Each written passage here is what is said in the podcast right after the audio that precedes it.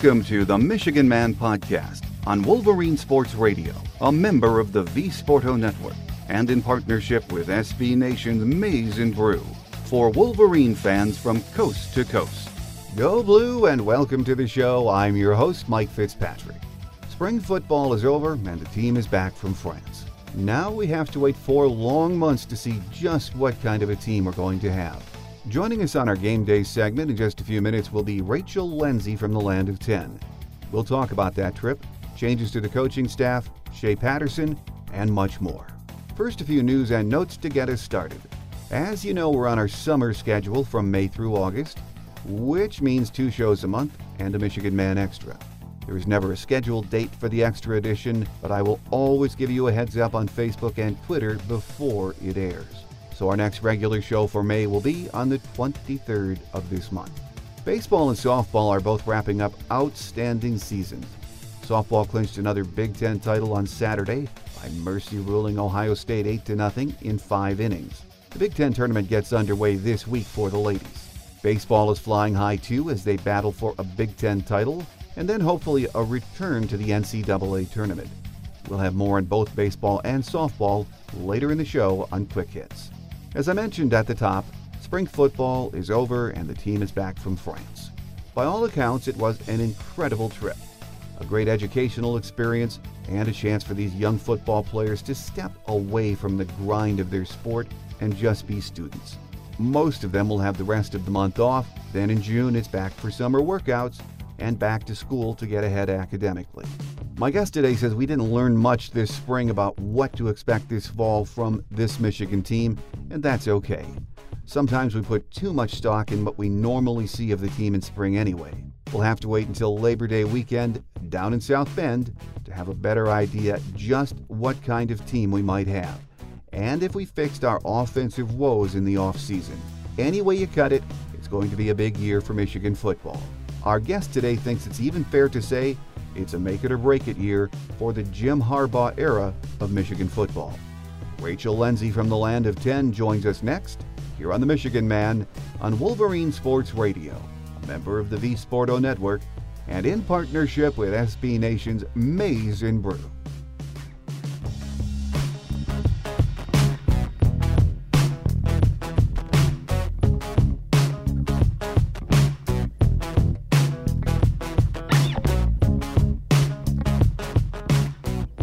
With us on our game day segment this week, back for another visit, is Rachel Lenzi, who covers our Wolverines for Land of 10.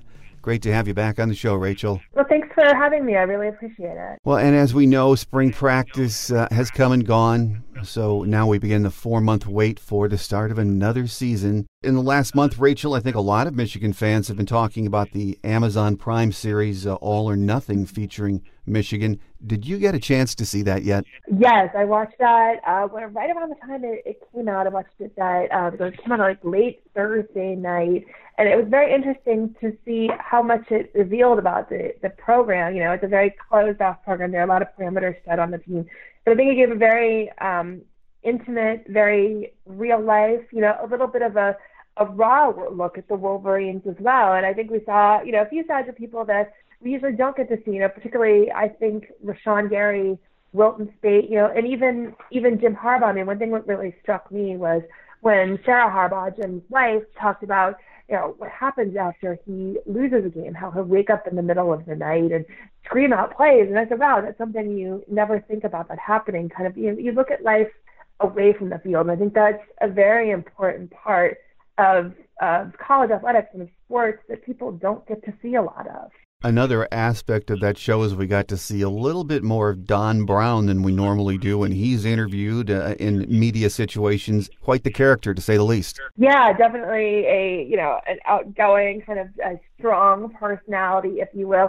Uh, you know, he's very intense when you speak to him. That was no different when you saw him interacting with the team. You know, the halftime speech he gave against uh, Florida as well, and even just you know again his his interactions and people really feed off that inside and outside of the program. Well, you know, in the offseason, Rachel, we've heard a lot of people in and outside the program say the offense last year too complicated for a team so young. At least for me, I came away with a pretty good feeling that that was right. That was a very complicated offense to run. Yeah, absolutely. I you know I got that impression as well. And it's uh, one thing that when in the players and some of the coaches that we had spoken to, particularly the players we spoken to during during the spring practices, I think immediately of the offensive line. You know, one thing a couple of the offensive linemen said, you know, they said, you know, one thing that Ed Warinner, the new offensive line coach, has come in, he's really taken on our position group and he's simplified our responsibilities. You know, he's, you know, they didn't use the exact words, they said, you know, things aren't as confusing. Technique is simpler. It's just a matter of uh, making this more instinctive of seeing a play and doing it rather than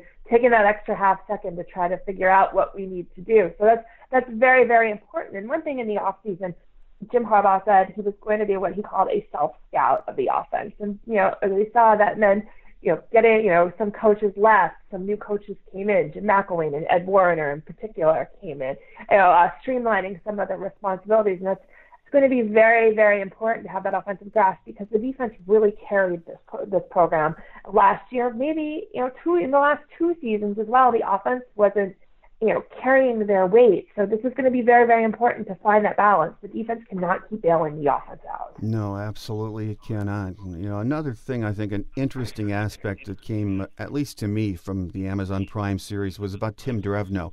And we all know, mm-hmm. whether you were a fan or you were covering the team last year, he got a lot of heat all year, especially as the season wore on from the fans, not only for the offensive line play, but the play calling.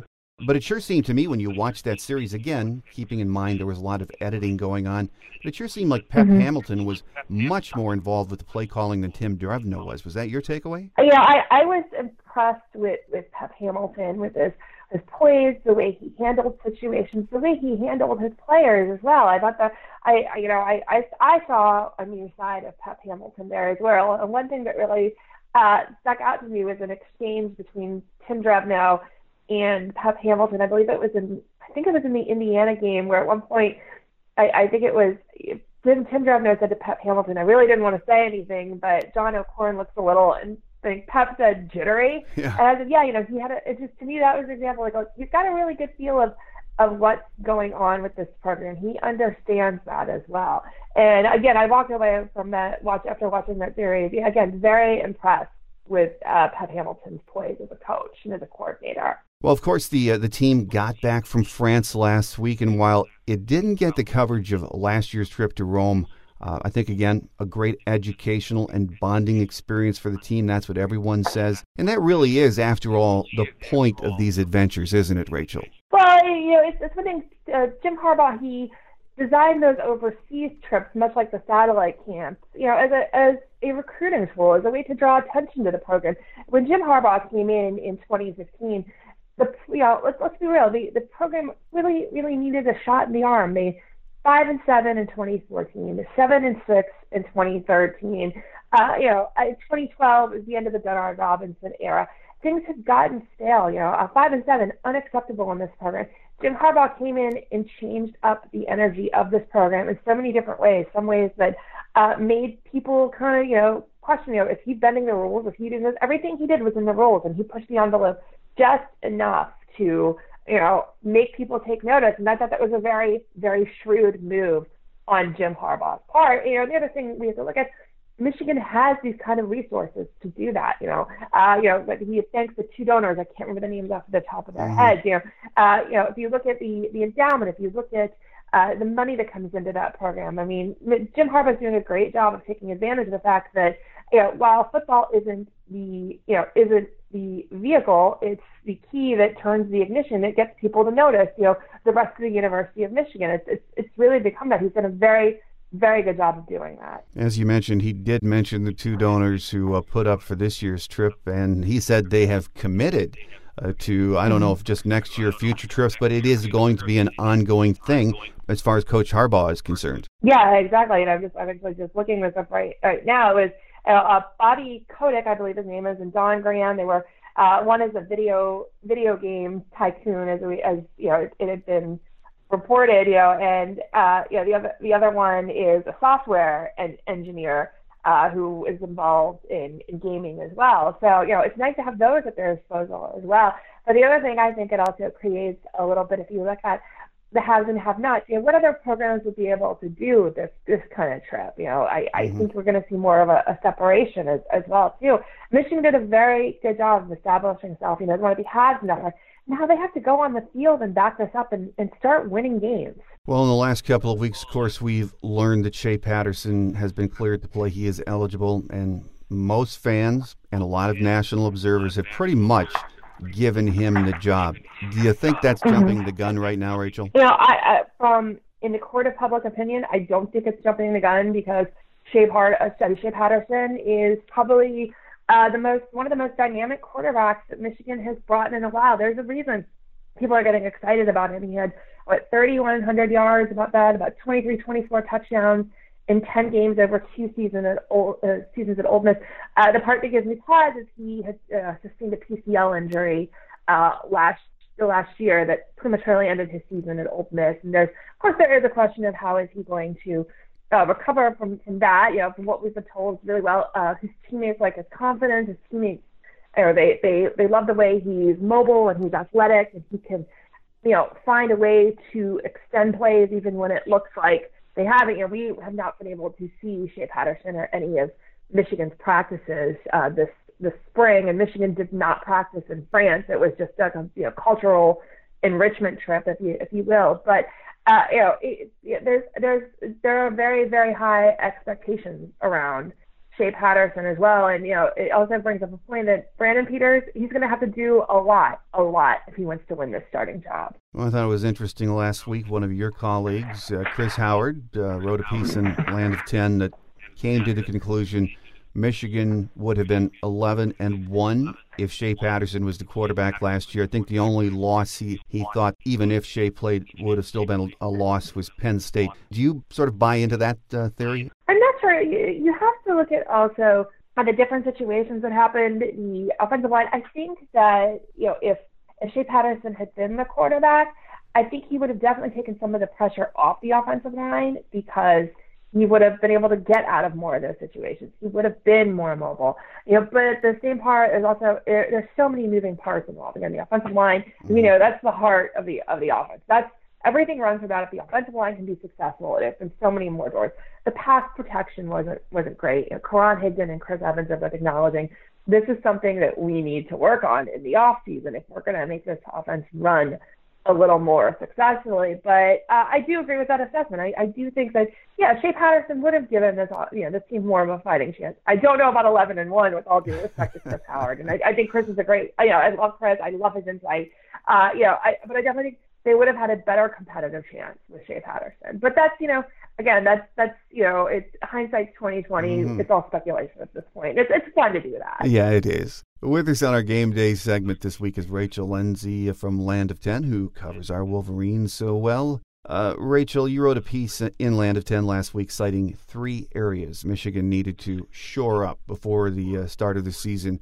The first of those was the secondary, and it was a pretty darn good secondary last year. But talk about where you see the areas that need improvement there. Well, definitely the secondary because if you look at how the season uh, wound down, as the season went on, even though Michigan plays a man defense, they kept getting burned in man coverage. And there were issues, you know, I think back to the Ohio State game where Josh Metellus had a surefire, we all thought it was a sure interception of JT Barrett down uh, you know, inside the 20, and he dropped the ball. And, you know, Ohio State comes back and scores one play later. You know, that that's kind of a big example.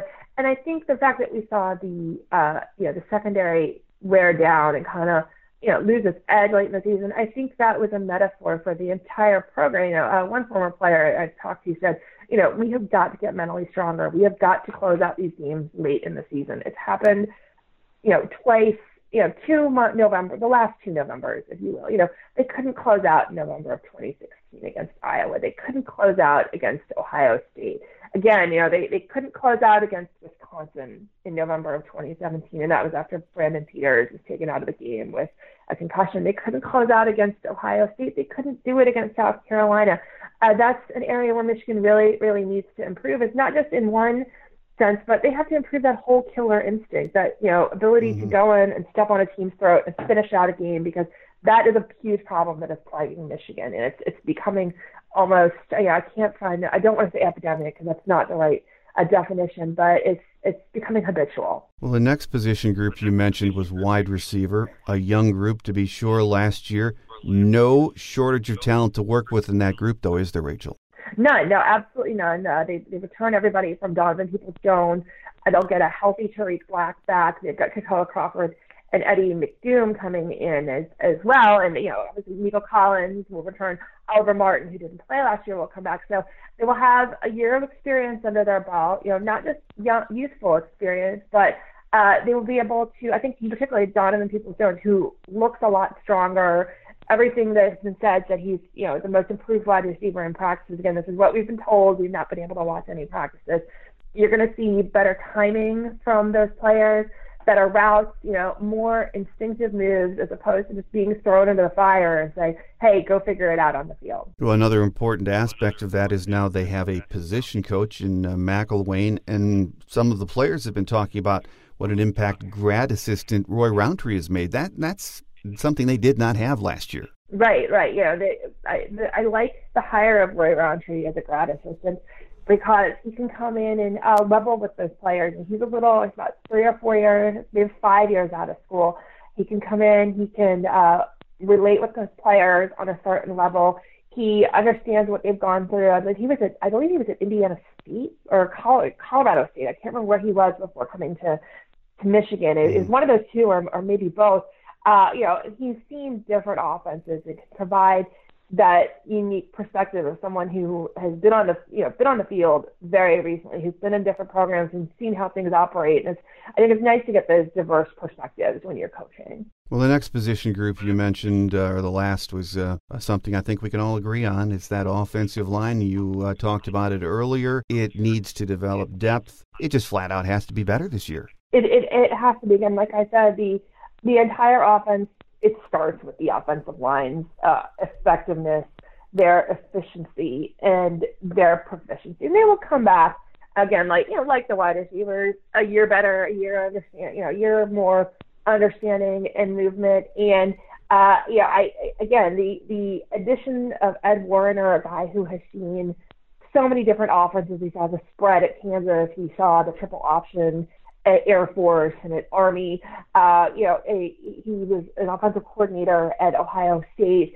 I think that's a huge addition because he's just got a great uh, mind for working with offensive linemen. He can look at them, he can analyze them, he can simplify the game, and he could say, "Hey, look, here's what we have to do to all get on the same page and be effective." And I talked to a former Kansas lineman who said, "You know, Ed Warinner came in and just whipped everything into shape and got us all on the same page." Who's under center? Who's carrying the ball? Who's catching the ball? it's all going to come down to that offensive line. That is it. Absolutely, uh, absolutely. And I, the you know, uh, Jim Harbaugh had said during spring practices, the interior set with Ben Bredeson and Mike Onwenu at, at guard and Cesar Ruiz at center. Uh, another area where Michigan really needs to look at is their tackles. You know, we don't, we still don't know if Grant Newsome's going to be back this year. He still hasn't been cleared to mm-hmm. return after sustaining, you know, sustaining a really just a terrible knee injury in the fall of 2016. You know, uh, right now, it could be Juwann Bushell-Beatty and John Runyan at, at at tackle. But the other thing they need to do is really build depth at those positions. Looking at the younger guys like James Hudson, Andrew Stueber, you know Chuck Chuck Filiaga, and uh, if something happens to Juwann Bushell-Beatty and John Runyan, those younger players who they'll be in their second year with the program, they may need to step in. So that's another thing they really need to do is cultivate depth on the offensive line as well, just the same way they do with the defensive line. Well, another hot topic in the off season, and I think especially uh, after watching uh, All or Nothing, was offensive coordinator. We got a good look at uh, what happens in the press box and that communication between Coach Harbaugh and his guys up in the box. No offensive coordinator. It doesn't look like that's going to change again this year, from what we've heard, Rachel. And we don't we don't know what's what's going to happen. Maybe Michigan's still in the midst of the self scout. I asked Pep Hamilton a few weeks ago about the offensive coordinator position and how the play calling is going to be determined. And again, you know, he said it's going to be a collective effort, much as it has been in the past mm-hmm. couple of years under Jim Harbaugh, but that uh, Jim Harbaugh will have the final say. One problem last year was that there were too many coordinators on the staff. You had a run game coordinator in, in Greg Frey. You had a passing game coordinator in uh, Pep Hamilton. You had an offensive coordinator in Tim Drevno. And one thing that really needed to be done was streamline those positions, you know, the responsibilities, the titles, and, uh, you know, and what people need to do because I saw three coordinators on one side of the ball. It would conf- it would just confuse the heck out of me. I'd think, well, who am I supposed to listen to? Especially if they all have different perspectives. It would be, you know, too many cooks in the kitchen, mm-hmm. if you will. But uh, no, definitely, you know, and while we don't know what's going to happen if there will be a designated offensive coordinator or not, uh, I think if you look just now how everything has been streamlined for, uh, you know, to kind of maximize the most out of this, I think that's a very very good move. But I was going to be very unique if Michigan doesn't have an offensive coordinator for the fall. Well, we know the preseason magazines and other previews are, are going to be out next month, and the prognostication will begin in earnest. A four-month period, it seems like. Mm-hmm. Uh, one of the main topics is going to be the Big Ten, I think, nationally and here in the Midwest, which has just got to be the best division in college football. Rachel, it is brutal. Oh, absolutely. I call it the it's it's called the Big Ten East division. I jokingly call it the uh, Big Ten Beast. And my my personal belief is anybody who wins that division should go into the college football playoff. That's that's just my that's just my take. You know, especially if you win the Big Ten out of that division, you, you deserve to go in there. I mean, uh, yeah, I, I think it's I mean it's not just from you look at Michigan State, Ohio State, Penn State, Michigan. Um, you know, look at some of the, the preseason teams. I like Oklahoma played or you know played Ohio State as as well, and you know I think a couple years ago Oregon played Michigan State. So uh, again, from top to bottom, there, there are no slouches, and these teams prepare like they belong in the national stage as well. I think I you know I, I think that Michigan State and Penn State's renaissance was a wonderful thing for the Big Ten and for the Big Ten East and for college football last year as well. And I mean, it's it's, it's Michigan has to find its place there. They can't settle for second place. They can't settle for third place. And they certainly will not settle for fourth place in that division. Well, final thought, Rachel, and uh, that makes it a very pivotal year for Michigan football. And we've seen a lot of pivotal years over uh, time for this program. But do you see this as a make it or break it type of year for Jim Harbaugh and his era? Yeah, I do actually. I I think with the personnel Michigan has, uh, with everything that's returning, with their schedule, with the course of development that everybody's on, with the tradition, you know, the not tradition, the addition of Shea Patterson. I was jumping ahead of myself there. The addition of Shea Patterson, the streamlining of all the coaches. Know, Michigan has to set itself up for success this year, and I think that is definitely what they are doing. And we're going to find out exactly how far this team has come when they play Notre Dame on September 1st in their season opener. That's, I think that's a, great immediate test for this program. Indeed, I agree with that. Well, there are more questions than answers right now, not only for Michigan, but for everyone in college football. And we have almost four months until we uh, to see the start of the season and what kind of a team we have. My guest today has been Rachel Lenzi, who covers Michigan for Land of 10. As always, Rachel will uh, be following your work in Land of 10 and look forward to having you back in the fall when we uh, tee it up for real. So until then, have a great summer and thanks for your time, Rachel. All right, thank you. Quick Hits is next as we wrap it up for another week here on The Michigan Man on Wolverine Sports Radio, a member of the V Sporto Network, and in partnership with SB Nation's Maize and Brew.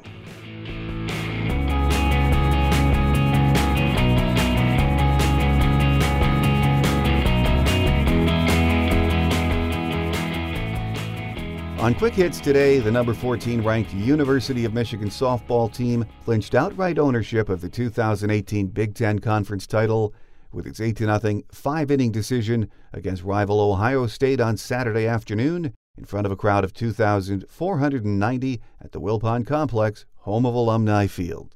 Michigan, which reclaimed the league's top spot after a one year hiatus, has captured 20 of the last 27 Big Ten regular season crowns and 10 of the last 11. The Wolverines also locked up the number one seed for this week's Big Ten tournament. Freshman left-handed pitcher Megan Beaubien, 32 and 3, winningest pitcher in college softball, was dominant in her second consecutive start against the Buckeyes, striking out 5 en route to a one-hit shutout, her 12th of the season. Ohio State broke up the perfect game with a double in the fourth and added a walk in the fifth, but did not advance past second base. Michigan dropped the series finale on Sunday to Ohio State 10 to 1. Now it's on to Madison and the Big 10 tournament. On Friday, we'll get the winner of the Michigan State-Nebraska game. First pitch is scheduled for 4:30 p.m. and the Big 10 tournament runs through Saturday. Michigan ends the regular season at 43 and 10, 18 and 3 in the Big 10. Baseball has two games midweek, one against CMU, then in East Lansing against Sparty. They stay on the road this weekend, wrapping up the Big Ten regular season in West Lafayette with Purdue. They are tied for first place with Minnesota heading into this last weekend of play. Next week, the Big Ten tournament gets underway in Omaha. It has been a great season for Coach Eric Bakich and his team. They have a 29 and 14 overall record, 14 and 3 in the Big Ten heading into this weekend's action. If you get the show from iTunes, just a reminder take a moment to rate or comment on the program, and as always, thank you in advance. That will do it for another edition of The Michigan Man. Don't forget we're on our summer schedule, so our next show will air on May 23rd. Have a great Wolverine week, everyone. I'm your host, Mike Fitzpatrick. Until next time, take care, and as always, go blue. Thanks for joining us today on The Michigan Man, here on Wolverine Sports Radio, a member of the V Sporto Network, and in partnership with SB Nation's Maize and Brew.